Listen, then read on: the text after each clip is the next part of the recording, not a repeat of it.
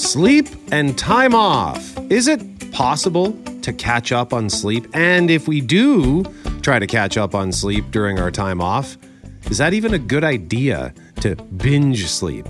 As rural emergency room closures continue to happen across rural Canada, what are paramedics facing?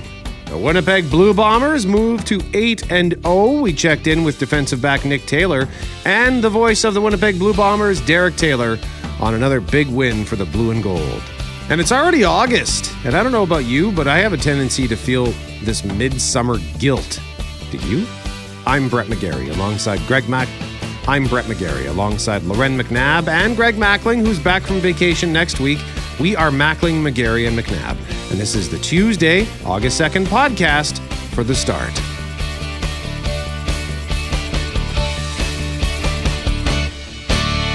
McGarry and McNabb, Mackling on vacation for another week, and then it's my turn uh, for a few days. Loren McNabb back in the house after doing the show for the most part last week in a parking lot somewhere in western Manitoba. Clear Lake for the most part. But yes, uh, had a great visit with my family. And so thank you for letting me do that from the road so that I could be with them. I was going to ask, are you away next week? I was trying to figure out what the schedule is supposed to be. Yeah, next week it's my turn. I'm heading out for the uh, the an- the 24th annual Laker Classic. Round one is at Shiloh on Saturday, and then from there we head out to a place called Oak Island, which is near uh, Oak Lake, kind of ballpark vicinity Virden. of Virden. Yeah. yeah. So uh, that's a great course, neat spot. I always like enjoy that uh, driving through there. There's one part where it like you you come over a hump and then it goes way down into this valley and then back up. It's not you know there's a flatland prairie boy. It's kind of neat to, whenever you see any sort of undulation in the road. Like ooh hills. I love that. Even, you know, whenever you go into Westman, it's always just more hilly and more valleys, right? And you always exclaim, like, oh, look at that. And then when you see a real hill, you're like, wait, wait a minute. That's a hill. no kidding. like every time I drive into Riding Mountain, like when you see the escarpment, Yeah. you can see it from a distance that there's this obvious escalation uh, as you go into the park. But it's not when you're doing it. You, like when you see it from a distance, you can tell. But when you're on that road, you're like, uh, and they get to on a knoll, which is on a knoll, like a hill. But you're like, ah. it is, you know. Yeah, like when I was a kid, I used to think the that Crocus Hill at Crocus Park on Redonda in Transcona was this big, Yeah. massive hill. And now whenever I drive by it, I think, hey, look, it's fun. It's a fun little toboggan hill, but that's it. That's It's- why I always laugh at kids in wintertime who are like tobogganing into the ditch because it's the mound of snow from the snowplow and then a ditch. And that's your like, that's it. that's what we got. Gotta work with what you got, man. But uh, I have a question for you, Loren, because I am um, I'm feeling something that I that I, I think I've come to realize I feel every summer. It's this like midsummer guilt, and I I, I sort of came to this conclusion because Sunday night I had all kinds of wild dreams, and every single one of them had to do with like morality and ethics and guilt. Like, uh, caught one of my buddies cheating on his wife. And then the girl who I was dating, apparently I have a girlfriend in my dreams, she was cheating on me. And then my mom showed up. It was my mom's birthday yesterday. It wasn't exactly the way I wanted uh, to see my mom, but she showed up in my dream and started yelling at me about something that I'd done wrong. And then I woke up and thought, what was that? And then I fell back asleep and had more of the same dreams. And again last night. And, I finally realized, I guess I'm feeling guilty here. And I think it's because it's the annual, okay, it's uh, midsummer and uh, I haven't lost the weight I wanted to lose because I've been, been trying to shake my pandemic weight specifically this year. And, uh, you know, August is typically the most expensive month of the summer for me. Haven't saved a dime in preparation for that. And it's just like, ugh, summer is so much fun, but I, now I feel so much guilt. You put all this pressure on yourself. And by you, I just mean the collective you. We do it all every year where you're excited for summer. You maybe have a vacation planned if you're lucky enough to do that. So then you get to that vacation, the vacation goes well, you come home, you look at your bills from vacation. So that's part of it. You're like, oh, well, that didn't, that cost me. Or you come home and you, you know, you lost, you didn't sleep properly, or you enjoyed yourself immensely, but you're 15 pounds heavier from your vacation, or or what have you. And I think a lot of people get then get to August and they want so badly to enjoy August because it's like you know it's sort of a last kick at the can, so to speak, before the end of summer. But you feel this. I woke up at 12:30. I was telling you, like in this panic, like thinking about all these things that were coming in September Yeah. and October, and figuring out how do I find a way to hit pause, relax, and try to enjoy what's left because now you're past that halfway point, right? Mo- most of December's now behind us, and I hate saying that. So you feel all these things like conflicted. Yeah. So we're going to talk about guilt at 645 and tell you how you can win yourself some tickets for the Burt Block Party Friday, August 19th to see Nazareth, Streetheart, and the Headpins. And another thing that I think I often feel guilty about, Loren, is the fact that I, in spite of the fact that I hate waking up in the morning and getting out of bed, I also seem to hate going to bed. And as a result, I never, ever get enough sleep. No. And so we're going to talk at seven o'clock with Dr. Rebecca Spen- Spencer. We're going to share some audio that uh, she had in a conversation with our overnight show, Shane Hewitt on the shift, about sleep and this whole idea of like, well, what actually is the perfect amount of sleep? How much are we really supposed to be getting? You might be surprised at her answer. She also talks about the vacation and how you try to either fix your sleep schedule on vacation or you might do the opposite. Like my vacation this year was all about seeing and doing and, and experiencing things with our kids. And so therefore you're cramming so much in that you're like, I'll sleep at another time. And then I came home from the vacation, loved it, but now I need a vacation from the vacation Yep. because you're exhausted, right? Yep. And so, or your weekend, you cram so much into your weekend that that's why I think on a, especially after a long weekend. Today I woke up just like I said, I woke up twelve thirty in a panic. Summer's halfway over. I got all the stuff I have to figure out for September, October. Then I was like, and I'm still tired. Got less sleep on the weekend than I did during the week. And you're just, you know, so sleep will be a big part of our conversation today as well. Yep, and and, and on the subject of uh, the the amount of sleep that we need, uh, reminder that teenagers need more sleep than the rest of us. And I always end up telling because Greg's always lamenting that his boys, you know, oh the boys are still in bed. I'm like, dude, they're teenagers. No. They need way more sleep than you do. Now, what's going on in a teenager's body? A, we would never want to go back to, but Yeah. B, like they need to, they need to soak it all in. And so you might be that parent too uh, at this point in the summer thinking, oh man, my kids are like doing like 12, 13, 14 hours sleep. September's coming in hot. Like, what am I going to do to, to fix that pattern? Right. So it's all, it's, it affects all of us. An environmental activist group is taking action on Vancouver Island, and uh, they're allegedly deflating tires on SUVs. Yeah, let us know what you think about this story because there are drivers in Victoria and a neighborhood known as Oak Bay that have woken up recently to flat tires. And as Global's Richard Zussman explains, the group is calling themselves the Tire Extinguishers, and they're basically taking ownership for this stunt. It has been a global mission targeting SUVs, deflating the tires. Now, the group calling itself Tire Extinguishers have hit BC. The more I thought about it, the more angry I got about it. Bob Kennedy got a text from his daughter, who is nine months pregnant, Friday. Her SUV won a 34 in Oak Bay in Victoria that had been tampered with. On each car, the activists leaving a printed letter. It reads, We're taking action because, like so many British Columbians, we have felt angry, powerless, afraid, and overwhelmed at the global scale of the climate crisis. Adding, the people whose tires we have deflated will be inconvenienced, but ultimately we will be able to get around by using public transit, walking, or cycling like so many residents of Victorian Oak Bay do. This is not the way to get the message across, and they're targeting the wrong people. There, there's just uh, too much suffering for some people. Again, my daughter, not too bad, but but there are other people. They may have to urgently get to a medical appointment. About a dozen people have come forward so far to police here in Oak Bay and in Victoria about having their cars tampered with. Anyone who had a tire that lost air on Friday or Saturday is being asked to come forward to police in both communities. They don't think through the consequences of what could happen. It's a criminal offense, and it could seriously hurt or kill somebody.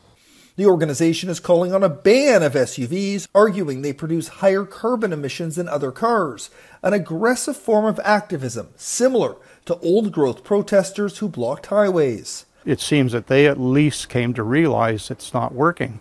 And, and they publicly came out and stated that they're not going to do that anymore. So I would hope that this, this new movement that's come about will, will come to that realization as well. It's unclear whether any tires or vehicles were permanently damaged, but what is clear is this group plans to continue targeting SUVs in this province. Richard Zussman, Global News, Victoria. I own an SUV. I've got kids, a dog. We've got things to get to, and it's in part for space. I would not appreciate waking up in the morning to my tires slashed. Do we need to do more to combat climate change? Sure. Do I try to do my part? Yeah, I don't take that SUV into the city if I don't have to, unless I'm doing big grocery trips or anything like that. I use my smaller, more fuel efficient car. But I, this is this is not the way to go. And further to the point, like if the tire has a slow leak, unless it's slashed, and you know that the the the tire the car doesn't operate as normal off the hop, you might not notice right away, mm-hmm. and then you could find yourself in a serious situation. So I, I get I get the frustration for people who are really looking to find change for the environment. I get it, but I would be tacked if this happened to me. Yeah, like the goal for any protest is to get people to pay attention, to raise awareness. So, mission accomplished. Like both of us caught this headline this morning and thought, hey, this is interesting. Uh, but the protesters referred to the, they used the word inconvenience. And that actually really made me angry because this goes way beyond inconvenience. Like a surprise protest march down Portage Avenue, that's an inconvenience, right? If you're in your car and suddenly there's this protest marching down the street, you're, you know, you might have to sit there 10, 15 minutes and curse and swear and wait for them to, to go past. That's an inconvenience. But having to deal with flat tires on your car, and I don't, I don't know if they're flattening all of the tires or just one on each. But that's still that's a uh, that could be potentially a, a, setback for the day or a monster setback if it's all four tires, and uh, could also be as you mentioned, it could be catastrophic because if you're driving down the street, you don't know your your tires flat. Uh, because not everybody knows that, right? You're driving, you're like, what's going on with my uh, with my car. Oh, I got a flat tire. Yeah, I guess that, uh, and to, to Barry, one of our listeners said, Loren, they weren't slashed, they were deflated. I'm, I'm just saying if, if they were tampered with in any way where you don't notice right away, I'm saying unless they are slashed, which, which immediately deflates the tire. If you're just taking the air out, it's the slow drain of air, you might not notice until it's too late that, you, that your tire has a problem, and then you could be in serious trouble if you hit something and then it bursts or what have you. So I just think it could be dangerous.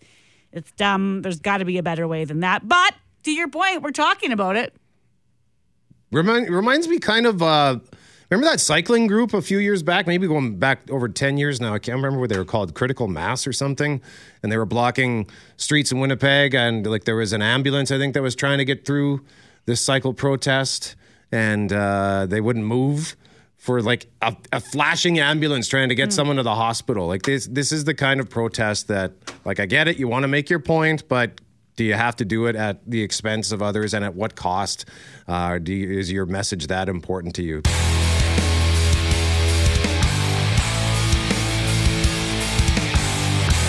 We want to talk about guilt right now for a chance to win yourself some tickets for the Burt Block Party Friday, August 19th.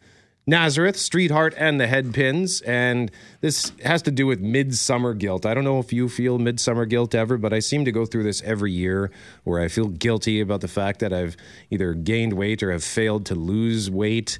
Or, and then I also feel guilty about the fact that I kind of spend too much money and then find myself in a position where I'm, uh, things are a little tight. And uh, I, I feel like I shouldn't feel guilty about that because it's just I, I basically feel guilty about the fact that I'm having a good summer which is so like why am i punishing or getting angry with myself for enjoying myself? Although last night i to be fair i went i should i feel guilty about the fact that i went to the store and bought a bag of sour cream and onion old dutch chips. Why? Delicious chips but i inhaled them like an animal. And when you're trying to lose weight the last thing you need to do is stuff 2000 calories down your throat or whatever it was but they were very tasty. And then i fell asleep because mm. I, I crashed. So, what do you feel guilty about? Do you have midsummer guilt? Do you feel guilty about it? And if you don't have specifically midsummer guilt, what are the dumb little things that you feel guilty about when you know you maybe shouldn't uh, feel guilty? So why don't we start with Jeff Braun back from vacation? Hey, Jeff. Yeah, g'day. Uh, yeah, every time the calendar hits August, I, I get a little bit depressed because – I'm the guy at the party that's like, well, summer's half over now. We're on the downhill slope to fall. And I was like, there's still five whole weeks of summer left before the September long weekend. So I don't know why I do that, but I do it every year, and it just August just bumps me out for some reason. And yeah, and then I feel like I wasted the summer. I feel guilty about that. It's like oh, I haven't done anything, you know, really summery yet. I've only been on my bike once, and I mean, why and for what maybe I watched six movies this past weekend. Like, go outside, JB. What are you doing? You don't need to watch, you know, Furious Seven for the twelfth time, but I did because it was on TV. But it's your vacation, and you're supposed to relax in your vacation.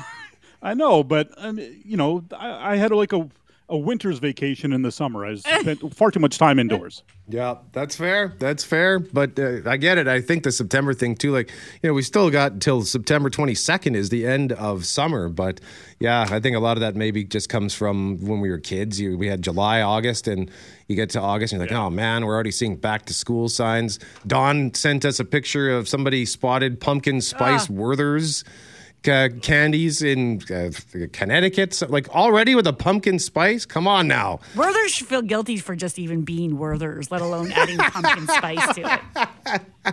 Uh, Poitras, what about you? You know what also I've noticed is that the every year the back to school commercials come on one day earlier because I saw back to school commercials this past weekend.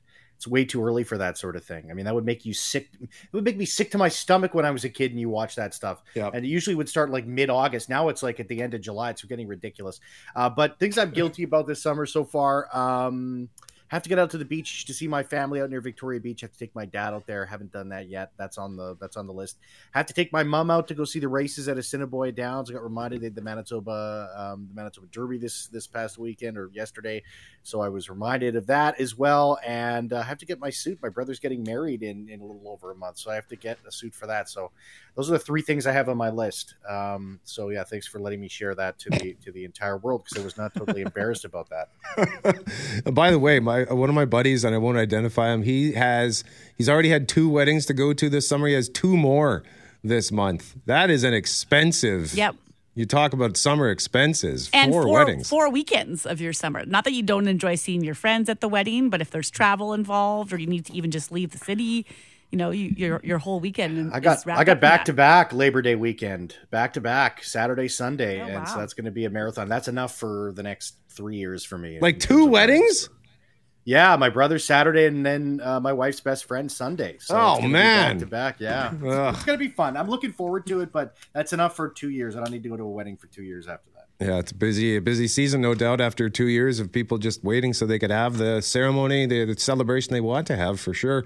Loren, what about you? Okay, well, I, I've actually had a great summer. I'm not feeling bad about not doing enough summery things, but it is August, and what what have I not done this so far this year? I have not stained that darn deck, which shouldn't need to be stained every year, but here I am, and so. I felt fine about it because it was so wet in the spring. There, you need to have a couple days where the deck is dry, and you need to know you're going to have a, at least a full dry day ahead so that you can stain the deck properly and it won't get wrecked, which I think was the mistake I made last year because it's just peeling like mad. Then we went away in June, and then July hits. They're like, wow, it's already July. and it, there has been that weird weather where it th- there is rain in the forecast, like with it every 48 hours, it feels like. I haven't been around for that stretch.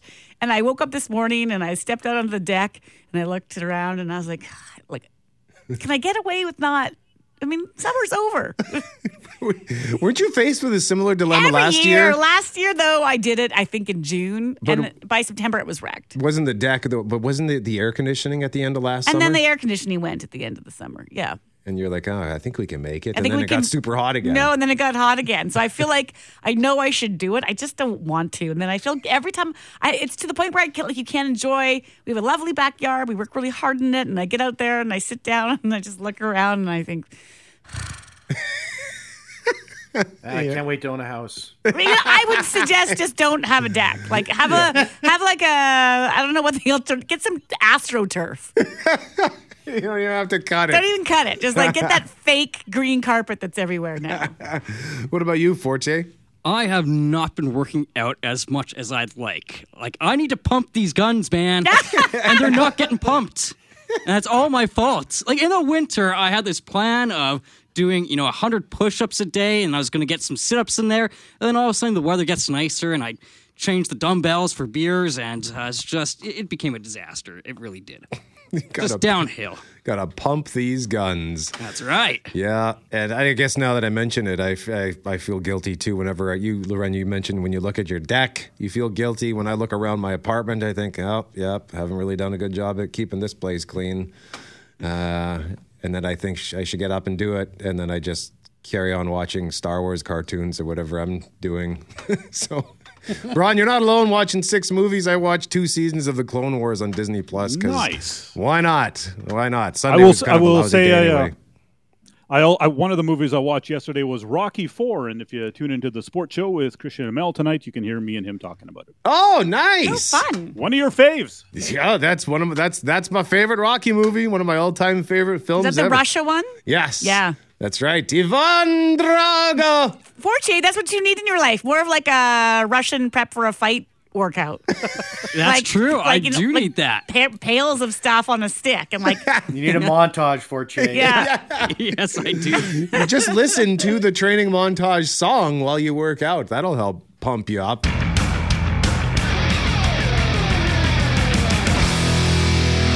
Sleep.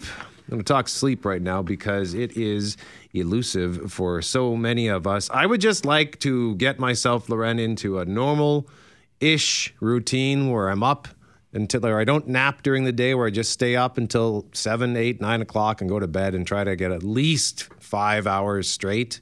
That would be nice. I can't seem to. Last night I went to bed at a decent time, mm-hmm. woke up four hours later. It's like that's my that's my max four hours, and then I got to wake up. Right. And then you have to figure out how to get back to sleep again. I would like to wake up just once and not have my first thought be, can I snooze? or when will I be able to go back to sleep again? Right. Because I'm filled with so much emptiness Yeah. on the sleep tank. but, you know, on the shift with Shane Hewitt, that's our overnight show here on CJOB, they talked sleep with Dr. Rebecca Spencer. Uh, she's an associate professor in the Department of Psychological and Brain Sciences at the University of Massachusetts in Amherst. And she said one of the most difficult questions to answer, and I wake up every day feeling I had this sleep deficit, but she says even for her, it's hard to answer the question how much sleep should you get? some of that should comes even from our physicians and um, society saying you need uh, seven, eight hours of sleep each day. And yet, I will admit, as a sleep scientist, that we actually don't know how many hours of sleep an individual needs e- each day. I can estimate your individual sleep need, but yours is likely different than mine, which is likely different than many of uh, your listeners. So I think that's something that we're still learning. How much sleep does one need? And we can only say at an individual level, don't get hung up by expectations that you hear, but instead find that amount of sleep that you need to feel good about yourself. The other piece that I think we overlook is it's not just sleep time, it's sleep consistency. How can you sleep well and what can you maintain night to night? So if we're going from, you know, three hours, four hours, five hours on a weekday and then trying to catch up with 12, 14 hours on a weekend, that's called social jet lag. And it's, you know, jet lag like we might experience when we travel is never comfortable and it's really unhealthy. And so sleep consistency is the piece we don't talk about, but just as important. That's a fair comment too, because that's basically my routine. I, I barely get enough sleep during the week, and then on the weekend sometimes I get too much sleep. Yeah, you binge. and then I wake up uh, tired because I slept too long. Uh, and then, how about sleep on vacation? Do you actually use your vacation to catch up on sleep? Uh, or sometimes it's one of those vacations where you're just trying to fit a ton in. Yeah, and then you don't get any sleep and you come home more tired than you were before, or you might leave the weekend more tired. And so Dr. Spencer was also asked about that. It's not just about sleep consistency, but yeah, Forte was talking about getting back into shape. Well, you need to get your brain back into shape with like sleep conditioning. I think we always have to have expectations of changing sleep in small increments. So you can't expect that you're going to go to bed and gain two hours every night, but you also can't just go in and try to shorten it back after the vacation's over either. So uh, I like to think of it as going in 15 minute increments or 30 minute increments and just giving yourself increasing the window as you uh, have opportunity. But i also have to point out just like we can't always like or, or we might have these expectations around sleeping with vacations I think the opposite is how quickly we compromise sleep when we're working. How quickly, when we get too busy, sleep tends to be the first thing to go. Um, you know, we have students that brag about pulling an all nighter to get ready for an exam. So I also think we need to be cautious about that opposite side when we just get busy and what else, what do we cut from our schedule? And it's often sleep rather than trying to find some other things that preserve sleep somewhat. Um, and then, you know, maintaining our sleep as much as possible though.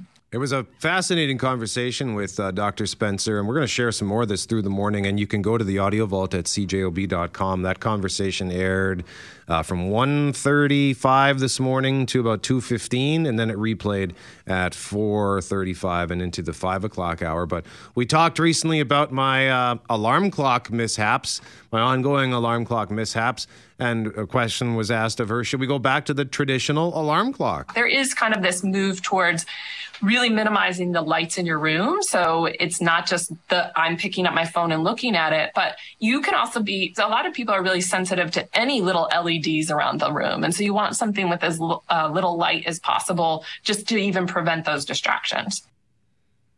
I am guilty of that. The, the phone, I think, needs to leave my room because it's just it's too quick to pick up.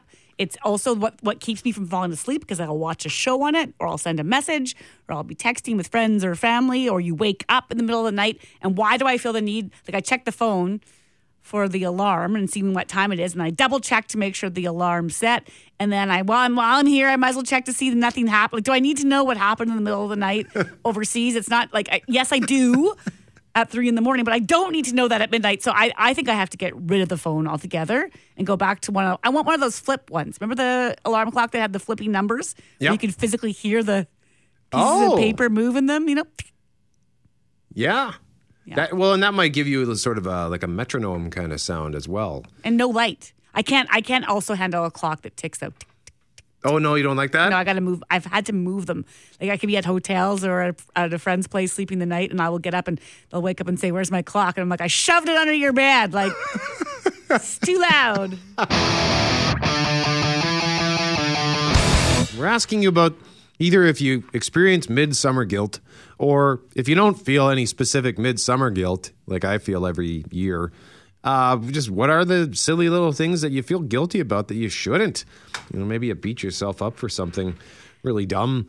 Like, who cares if you haven't vacuumed your apartment in a few days? Or like I, I a couple of weeks ago had this. We had this great weekend at home where everyone kind of did what they wanted to do, and I laid on the hammock for three hours and read and napped. And then at the end of the day, said, "Oh my gosh, I cannot believe I did that! Like what a waste of my day." And my husband's, "Is that a waste or like just a really good summer Saturday? Right? What? Why is it a waste?" Yeah, well, and that's an important uh, to the fact that you're able to slow down for just a few hours and read. And in, in a hammock, no less. How wonderful is that? I love my hammock. Like I love it. I have to get a new one every two years because of the wind of Winnipeg and Manitoba. But other than that, and one of our listeners says, stop worrying about being guilty. You know, um, eat your chips.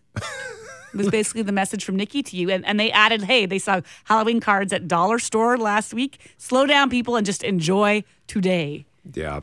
Yeah, that's fair. I, I mentioned earlier I felt guilty that I went and bought some uh, big bag of potato chips and inhaled it almost instantly. Like there was just zero delay. It was I, I had the bag open as I was walking back to my apartment. I was already stuffing it into my face.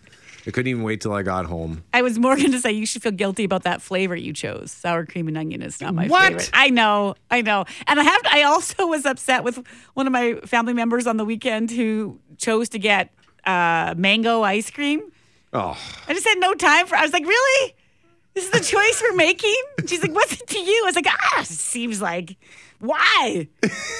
like, where's the chocolate? Where's the caramel? Where's the nuts? Whatever it is, but but mango? Now you're just being healthy with your ice cream choice. yeah, like you can add fruit to ice cream if you want, But, but, like, start with a good base. yeah, yeah, and then if you want to put in bananas or strawberries or whatever, fine, go nuts. And then her daughter chose strawberry. And I was like, this family is too much for me. Just too much fruit in this ice cream.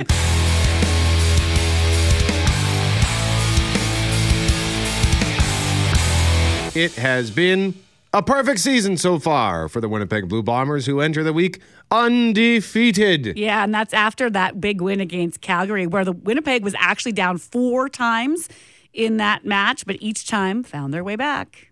Lars going to the end zone for Schoen, and he's got it for the touchdown. Dalton Schoen, his second of the game, and the Bombers are back in the lead. Liegghio's kick is up, and it is good. It's the Bombers 32 and the Stampeders 28. Snap good. Kick up, and it is good. Liegghio pounds it through the end zone. 27 seconds remain. It's the Blue Bombers 35 and the Stampeders 28. What a feature game of the two top teams in the CFL. All you could ask for and then some. So the Bombers now sit 8 0. Next up, Montreal. Won't be much time for rest for that game. The team leaves for Montreal tomorrow for a Thursday match. We're joined now by Nick Taylor, defensive back for the Winnipeg Blue Bombers. Good morning. Good morning. Good morning. Before we look ahead to Montreal, I, I think we just need to look back at that game and that big win Saturday. How does it feel to be undefeated at this point in the season, Nick? Um, it feels good. I mean, literally here at uh, you know at our facility with our team, we just take it one game at a time. So, I mean, I guess we hear it more from outside about our records and whatnot. But you know, as far as we look at it, we just look at it as one game at a time. And right now, we, we're we're already on to Montreal. You know, we have to be focused on Montreal, the, past, the past, so we're ready for that. Nick, you know, I, I, I'm always impressed at how the you know your team, your coach, everybody has that one game at a time focus. But you know, I imagine I, I think back to when I was a, a, kid, you know, playing sports or whatever, and it was impossible. You know, I was never that focused.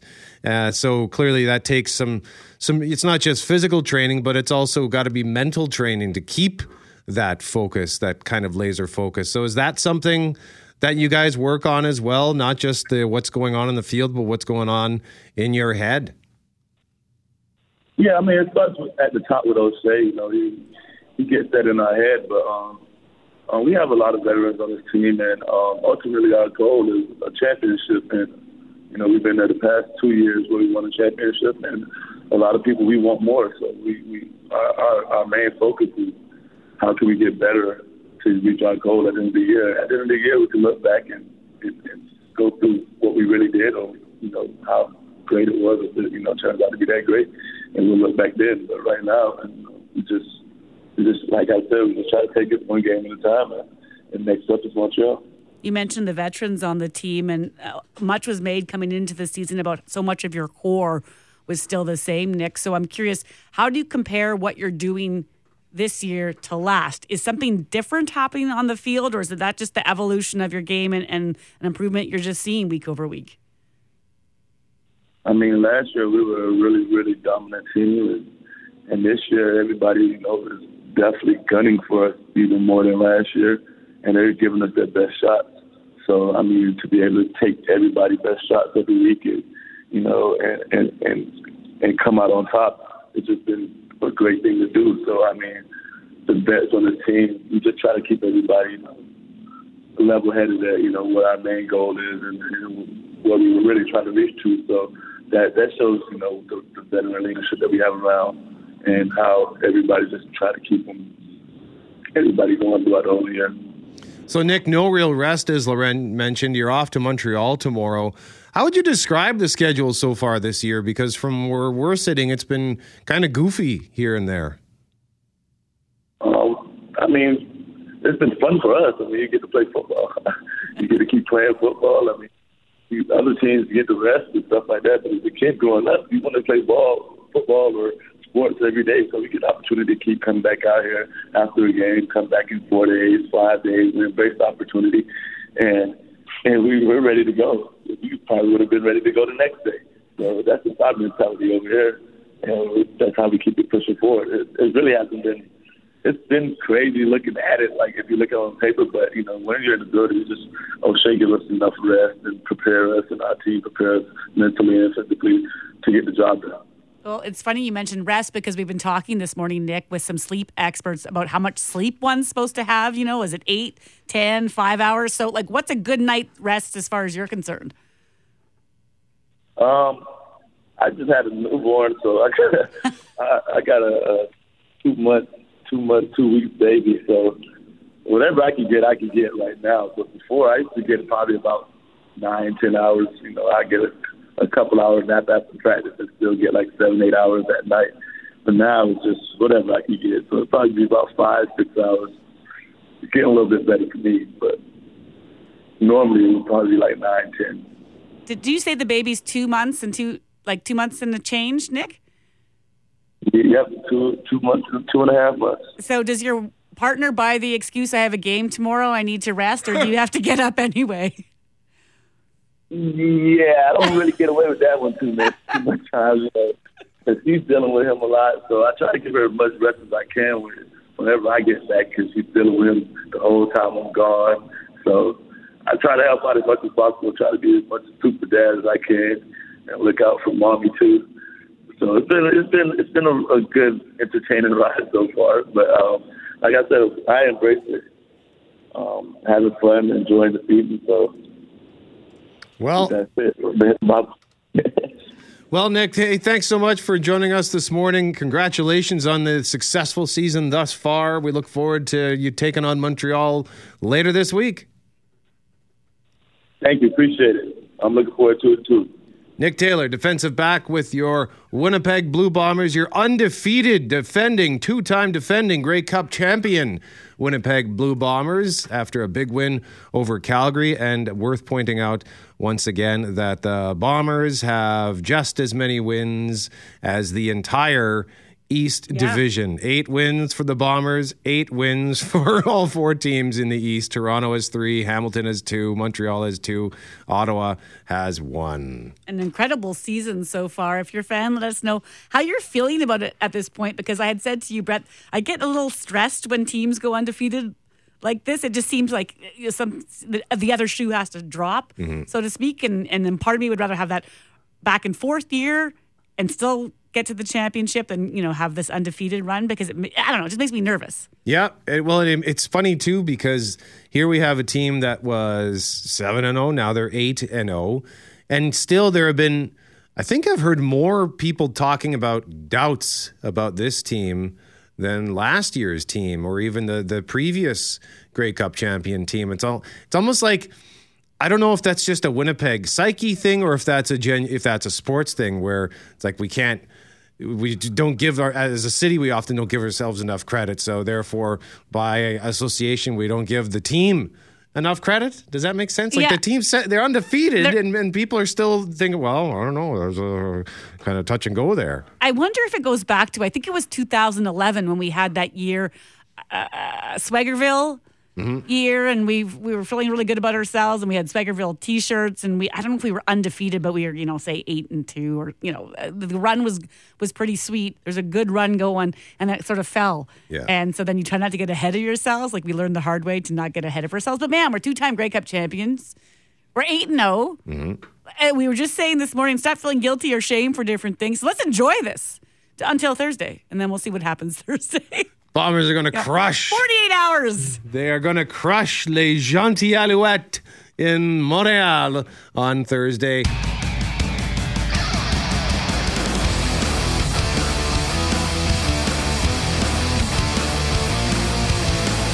The Lotto Max jackpot for tonight, by the way, is 50 mil. And speaking of lotteries, Our first winning number tonight is 67. That's followed by 45. Up next, we have 57. Your next number is 36. And your final white ball number for this Friday evening is 13. Now for the mega ball number, that is 14. Again, tonight's winning numbers are 67, 45, 57, 36, 13. And the gold mega ball is 14. one winning lottery ticket was sold in the U.S. for the 1.34 billion dollar With a B. Mega Millions jackpot. Called Mega Millions, but it's uh, it should be maybe Mega Billions at this point. Julie Walker has details. According to the Mega Millions lottery, that winning ticket was bought in Illinois. The numbers were 13, 36, 45, 57, 67, and the Mega Ball 14. The jackpot was the nation's third largest lottery prize and the second largest Mega Millions prize.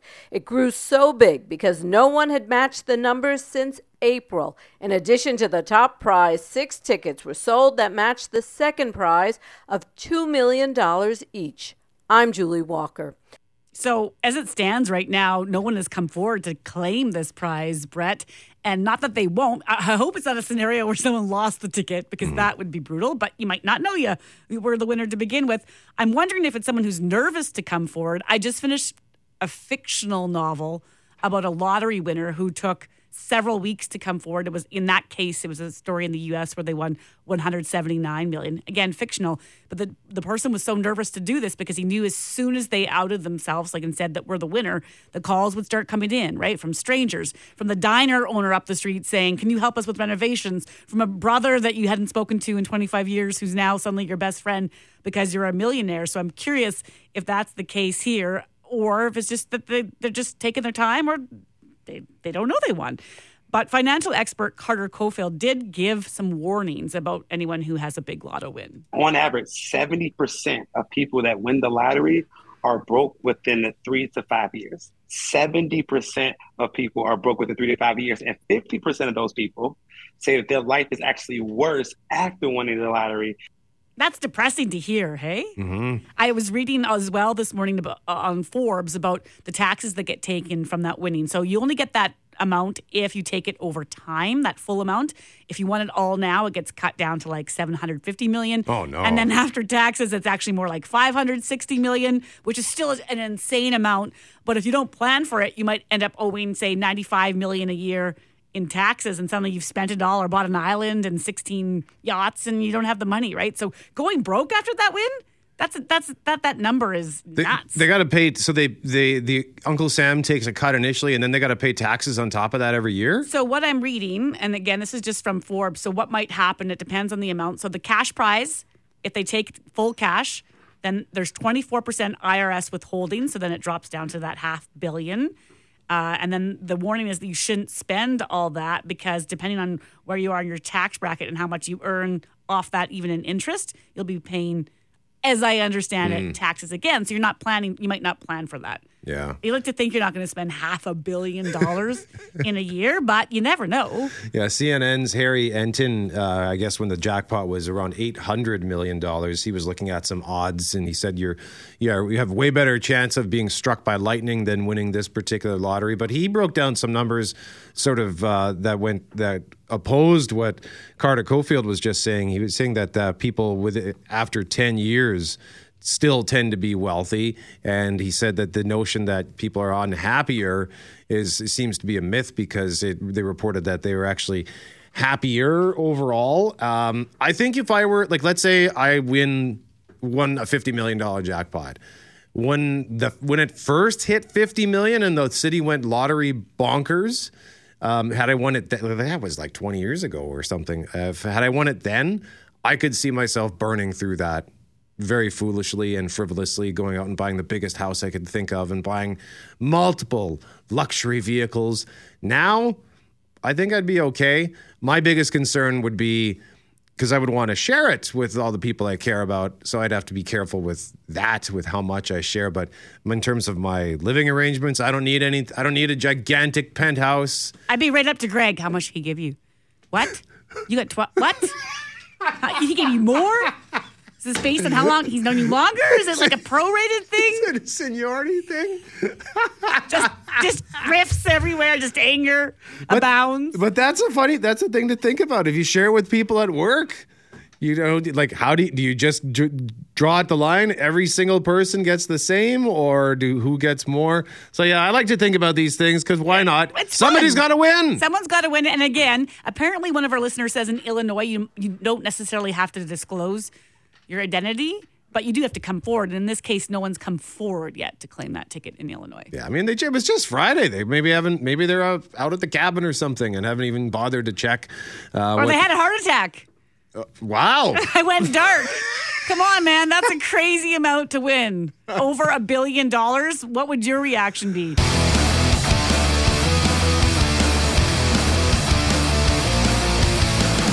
Seems, Loren, almost daily, we are hearing about another ER temporarily closing in rural Canada. Yeah, I think whether it's in a major city or smaller communities in rural Canada, you know, Ontario ERs, Newfoundland ERs, BC ERs, they're all struggling with this combination of limited staff and another wave of COVID. And here in Manitoba, the list of emergency rooms, particularly outside the major centers that are temporarily, temporarily partially, or fully closed, they, they seem to grow by the week. I was taking a look at the schedule for the Interlake Regional Health Authority because they actually post what's going on in their ERs on a week by week basis. And so if you look at the schedule for today, there's no doctors available at the hospital in Eriksdale and Teulon, and there's limited hours at Arborg, Pine Falls, and Beausejour. But that schedule is constantly in flux, and it's not the only health authority dealing with this. We know the Prairie Mountain region is struggling, and so are emergency rooms in the north. And so we're wondering what does that mean for our paramedics who are tasked with getting you to the hospital as quickly as possible? How do they keep up with this fluctuating schedule? Bob Moroz is with the Manitoba Association of Healthcare Professionals. Good morning, Bob. Good morning. Thank you for having me. Well, thanks for taking the time. You know, I, it had me thinking this morning when I was watching different headlines from across the country. If the schedule is constantly in changing, and I can understand over a long weekend that might be exacerbated. If it lacks consistency or is changing, what's the challenge for paramedics to try to keep up with all that? Well, yeah, the the, the number one challenge continues to be um, you know, remembering that our, our, paramedic staffing level is is at crisis levels anyway, uh, even to begin with. Uh, so the issue then, when ERs are closing on a rotating schedule, as you just described, uh, it, it does become much more difficult. Uh, you know, our, our dispatchers uh, have to be uh, absolutely aware of, of where that crew is, where the call is, what's the nearest emergency room, and if they're available. So it's it's not only the paramedics on our trucks that are uh, having to travel further distances, for example, to, to go past the closest ER that may be closed. But it's also the dispatchers who are also um, really having to, to um, have one more variable introduced into the into the world that they all work in. Uh, that, that adds uh, an enormous amount of stress. It adds an enormous amount of time uh, that it takes for our paramedics to transport uh, that particular patient to where they need to be. Now, you mentioned uh, crisis level in terms of staffing. Uh, is there have there been any situations where there just aren't enough paramedics on duty to assist? Every single day, uh, without a doubt. Uh, our uh, we have um, crews that are covering crews from different areas. Uh, we, you know, we've uh, talked before about the the ridiculous amount of hours that are down on a on a particular um, ambulance because of short staffing. Uh, and it's in the thousands of hours every month. Uh, and that's not getting any better. So every time an ambulance is taken out of service because of short staffing, uh, the next station down the highway, for example, uh, has to cover for that. Uh, when that happens, that leaves the original spot with less coverage. And the domino effect is is really, really uh, what is creating the crisis right now. And response times. So are response times growing longer? Do you have any sense of where that's at, Bob?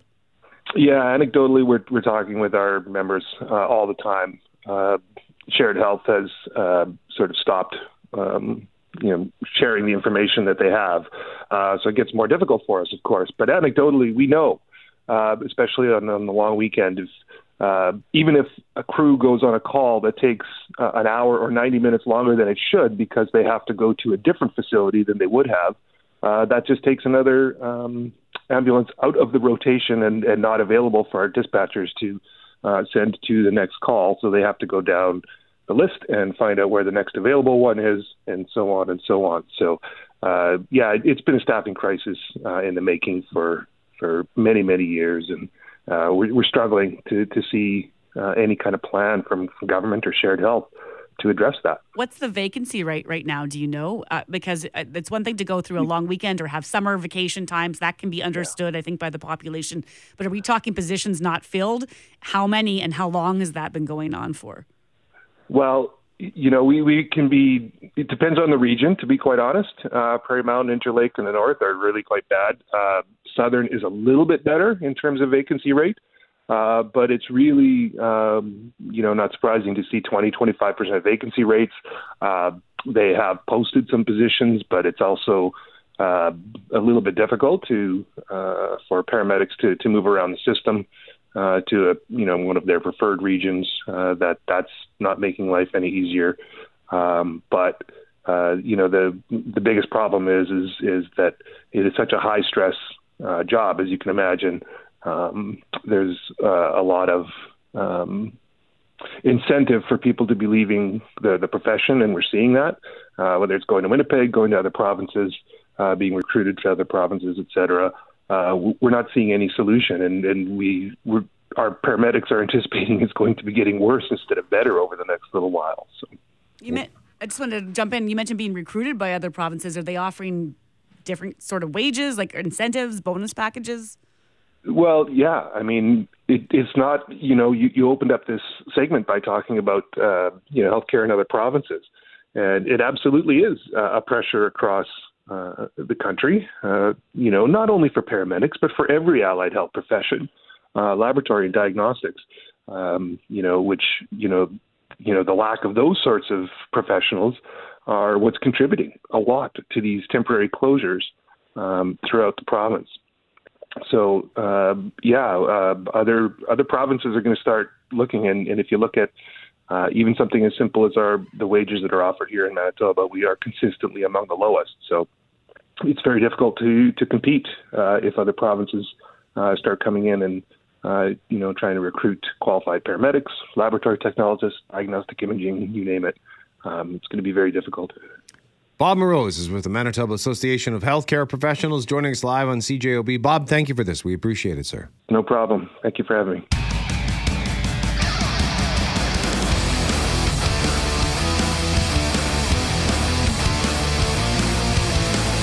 We're joined now by voice of the Winnipeg Blue Bombers, Derek Taylor. Hi, Derek.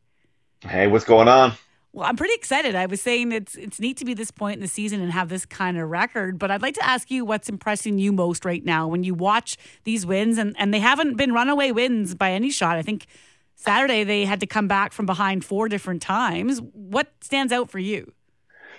Uh, it's it's the way that they've they've handled the teams that are supposed to compete with them, right? Like it's it's been kind of a downer to watch. Oh, okay, well, 0 and 6 Ottawa as a team. Oh, they only beat them by one score each time. They kind of beat Hamilton in week three by 13 points, but that wasn't super impressive. But you looked at BC was was off. This this team scored almost 50 points a game. Oh my goodness, they're going to be a real challenge for the Bombers. And the Bombers hit them for 30 in the first half, and you're like, oh, this game's already over. Wow, that's impressive. Calgary, we thought would be great, and Bo Levi Mitchell was off to a, a fantastic start this season. A lot of strength within that team, and, and the Bombers just handled everything that was thro- thrown at them. The game against Edmonton two weeks ago was, was nothing to write home about, and we were concerned. Oh, is this who they really are? Well, like you say, they came back four times, and once again took every punch Calgary had, and including that incredible third quarter of touchdown, touchdown, touchdown. They hadn't allowed touchdowns on back-to-back drives all season long, and they did against Calgary. And what were they able to do to respond? Eh, just touchdowns, field goals, win the game, go home, snuff out Calgary's hopes of finishing first, and 8 0 on the road to an incredible record uh, when they go to their bye in a couple of weeks. It's it's just been so impressive. Derek, want to take a, take everyone back to the coaches show last week. You took a call from Steve, who had this question for the coach. So we're going to play the question, then the coach's answer, then we'll get you to weigh in. So this is Steve's question. Saturday night, you guys are in Calgary. And here's the thing that my buddies and I are talking about. If you guys win that game Saturday night, you guys are are not clear, but gosh, the the, the road to first place is so much easier. If if the if, it, if Calgary wins Saturday night, then it's game on. So, uh, like, are, are you thinking that this game? uh, It has to be a massive game for you, right, Coach? Or, or are you just telling your players, well, let's treat it like like we always do? And again, you won two Grey Cups, so I don't know. So first of all, love how Steve uh, he was trying to like work himself up to, to to try to get it out of the coach, but then at the end he's like, "But I know how the coach is going to answer." And here's what Coach O'Shea said. Yeah, I, I don't think you want to get in the habit of uh, making one game bigger than the next. I think that will lead to fluctuations in preparation, and therefore it'll lead to inconsistent play on the field. So um, I, I really, I've never seen that that work. You know.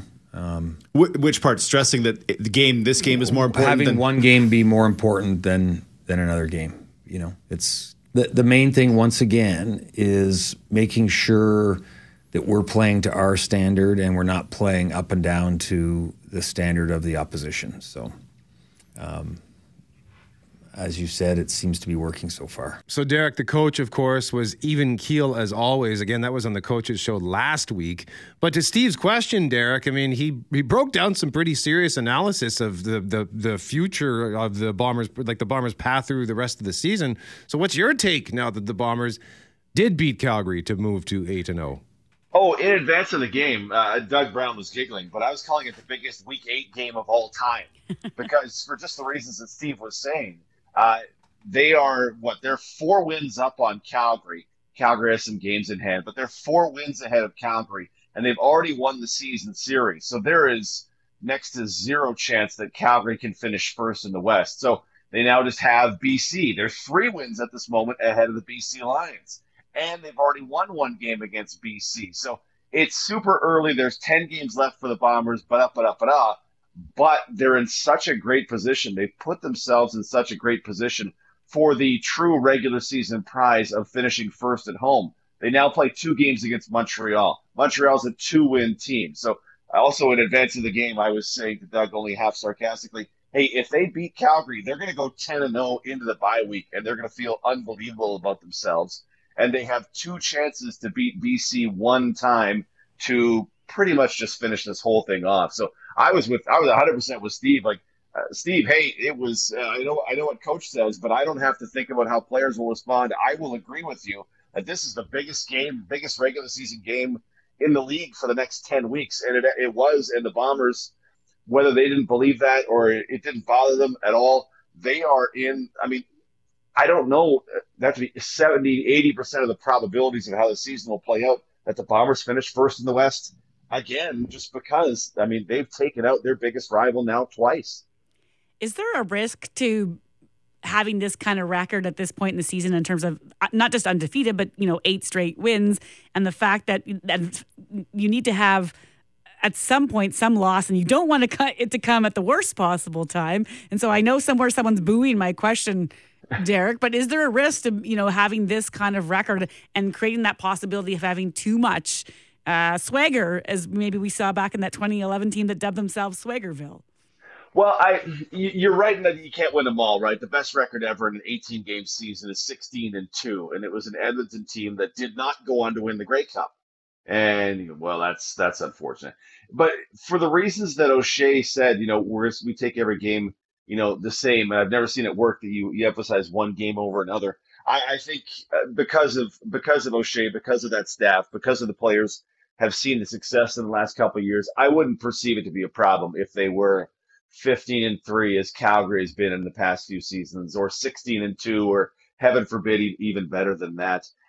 The thing the big thing for me as an observer is once you get to those high heights, you know, as long once they clinch the West, they start having options, right, to get guys some rest, and you don't have to.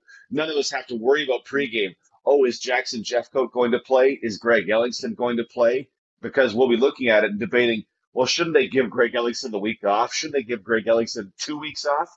Whoever the injured player is at the time, not specifically Ellingson.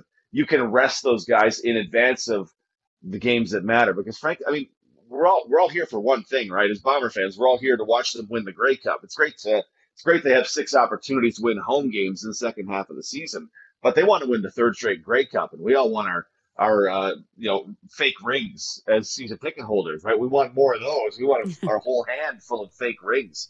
So uh, it's I think the upsides are way way more than the potential downsides because they're dealing with injury problems at a level that it's been a few years since they've had to, and they're going to have options in how they how they rest guys if they keep the success up early here in the season.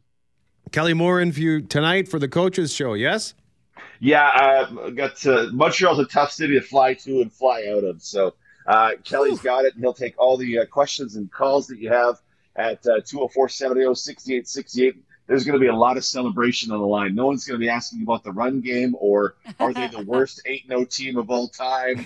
It's going to be it's going to be a party. It's going to be great. And frankly, O'Shea and the Bombers deserve it. That was a dominant performance against the second best team in the Canadian Football League. Well, make sure you carry carry on to Montreal. Don't you be putting luggage underneath, Derek. No chance, You'll sister. never None see it again. Yeah. Derek Taylor, the voice of the Winnipeg Blue Bombers.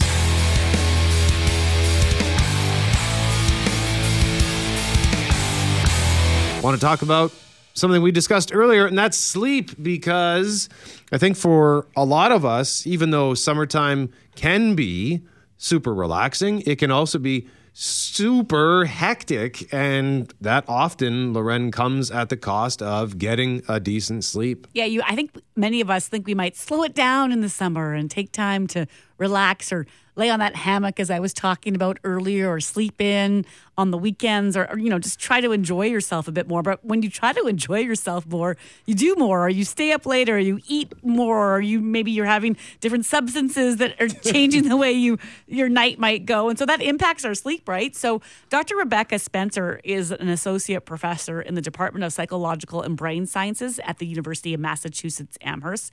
She studies everything that has to do with our brains, particularly our brains while we sleep. And so she joined the overnight show, The Shift with Shane Hewitt, to talk about sleep.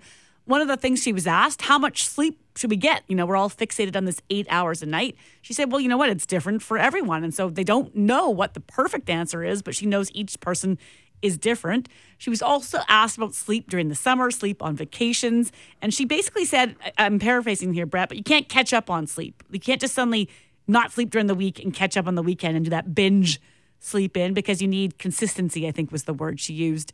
And she also talked about not just consistent sleep, but the idea that you need to be creating a conditioning, like condition your body for sleep. Mm-hmm. And then she was asked about alarm clocks. So many of us use alarm clocks as phones. I think the biggest problem with phones is our tendency to sit there late after we're we're trying we it's just beside the bed but oh I'll just look at it for a little bit while I wind down. So there you mm-hmm. are in a dark room but a light is just shining straight into your eyes. And then hey maybe in the middle of the night you're having a hard time sleeping rather than just kind of really challenge yourself to fall back asleep, I'll just grab my phone for a few minutes. And now you're shining light directly into your eyes.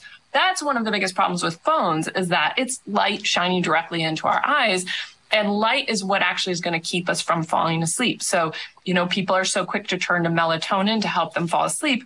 We have melatonin. We just don't like how to access it. The only, the way to get your own melatonin to work is to sit in dim light for about 45 minutes before you want to fall asleep. But that's what it's going to get for your own natural melatonin to start trickling out. That's interesting. But we, ins- yeah, we instead watch TV. We look at computer screens. We have a, a, a phone light shining in our eyes. And so that's going to make it harder for us to fall asleep. So, you know, I think the phone itself, as that, that's my alarm clock, frankly. But now and then, if I have a hard time falling asleep, I have a terrible tendency to reach over to that phone and and do something stupid. It's counterproductive to shine a light at your face. As far as the light situation is concerned, producer Jeff Fortier and I both face this particular issue because we have apartments that face west. Hmm. And in in many ways it's great because I can go out in the balcony and the, the sun I get like peak sun, peak heat, you know, two o'clock to about six o'clock. That's when the sun is, tends to be at its hottest, and it's right there in my face, which is wonderful. But in the summertime, with the extended daylight, when it's time, if I do decide, okay, it's eight o'clock, I'm going to bed. Well, it's still bright out, and yeah, I know I can get some sort of blackout situation for my window, but I got a huge window, uh, and it's almost impossible to keep the light out. It, but it's weird. If I want to lie down for a nap mid afternoon, no problem. And I think it's because there's an expectation that yeah, it's going to be sunny. But when you're, you're you go down at night for you're trying to go to sleep for the night, you want it to be night. So it can be a little hard sometimes to go. So I'll, I'll just be lying there like. Summer, I love summer, but I hate this You need to sleep. daylight. And you need, you know, you talk about sleep for your health. Sleep is, if you don't get enough sleep, it can be bad for your weight. It can be bad for your skin. It can be bad for your memory. So Dr. Spencer, she talked about the idea that like it's all about restoring your memory, your recall. And if you're sleep deprived, then you can't focus. And also, there's a really important thing that goes on in your sleep, and that's your dreams. And you might be someone that says you don't dream, but she says that just because you don't recall your dreams doesn't mean you're you don't dream. And she was asked the question, well, are, what are we supposed to make from our dreams? Here's what she said. I would have thought that that's a crazy idea. I don't dream of running, being chased by a tiger because someday I might be chased by a tiger. But that was this theory in the field. Well, one night I had a dream that my young daughter fell and drowned in a pool. Well, I'll tell you, I then enrolled her in swim lessons and she went on to join the swim team. I mean, it, so did I learn something from that dream? Absolutely. And so it's possible that some of our dreams, at least, do have a function like that to show us possible scenarios that we can then learn from. Now, is that an accidental function of dreams, like a side effect of dreams? Quite possibly. Um, but I don't think we should overlook that that's, that's something we get out of having dreams, especially in the cases that people are able to recall them. So do you, do you learn anything from your dream was the question, right? And she said, yeah, like if I'm being chased by a tiger, I'm not preparing for a scenario to be chased by a tiger, but there might be something that triggers a thought or feeling in the morning. And you've had some bizarre dreams that uh, spawned a whole other conversation today for us. Yeah, that conversation about guilt came from my dreams this weekend because Sunday night I had just some like pretty visceral dreams and they all had to do with morality and ethics and guilt and shame. It was, you know, one minute I caught my buddy cheating on his wife, and then later the the I happened to have a girlfriend in this dream, but she was cheating on me. And then later on, my mom came in and started yelling at me about something that I had done, and then I woke up thinking, "What was that?" and then I fell back asleep and had more dreams along those lines, and that that was just Sunday night. And then again, same thing last night, more dreams, and I woke up thinking do I do I have a guilty conscience about something? And that's when I started to think, well, maybe it's because I've been feeling guilty about the dietary choices I've been making and I, how I haven't lost the weight I wanted to lose, the pandemic weight that I gained, and the fact that here we are midsummer once again. Every August, this I, it's not like it catches me off guard. I know it's coming, but I have not financially prepared for the expenses that come with August because it's usually a busy month for me, and uh, I feel guilty about that because once again, I, my financial foolishness is going to bite me in the butt. In the words of Elsa, let it go. You got a frozen reference in. oh, the worst. That was the worst. I almost sang it. And then after Hal said, I make all bad songs even worse, I decided to let that one go as well. There's not much to it. Just let it go. Well, let, Let let, that go. guilt go. let that let that money fly. Let the guilt go.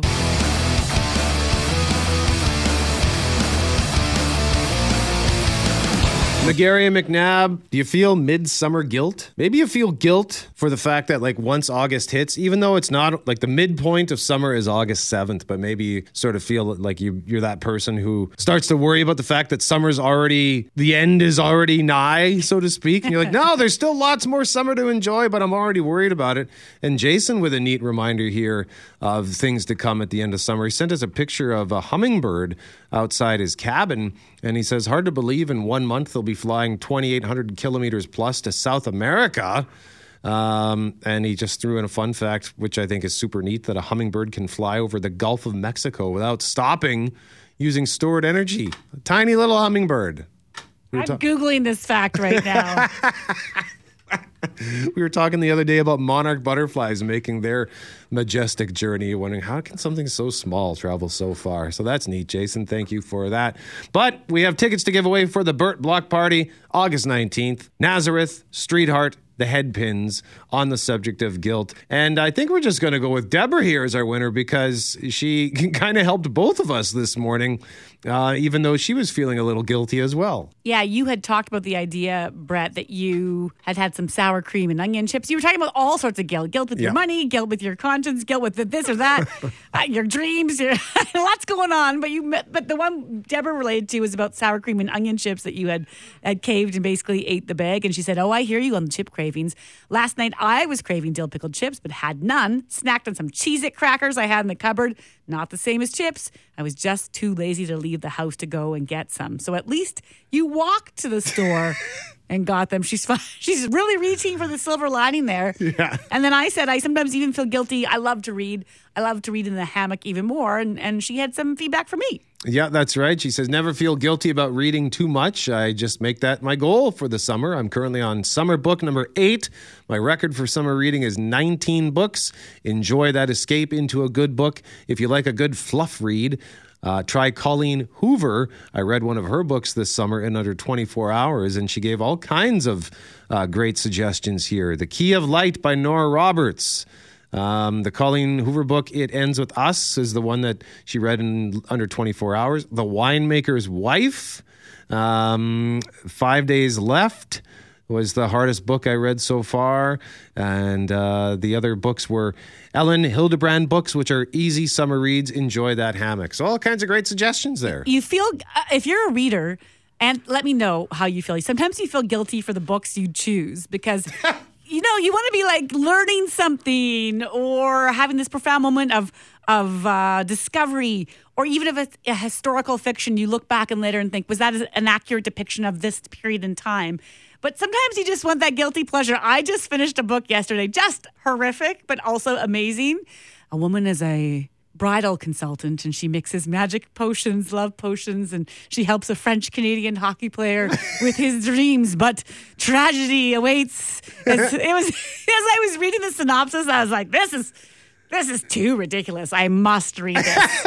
and I did. And you enjoyed it? And I look, did I feel guilty halfway through? Sure, because his name was Martin. It's like they picked like the only French name they could find out of this New England town, but I loved it.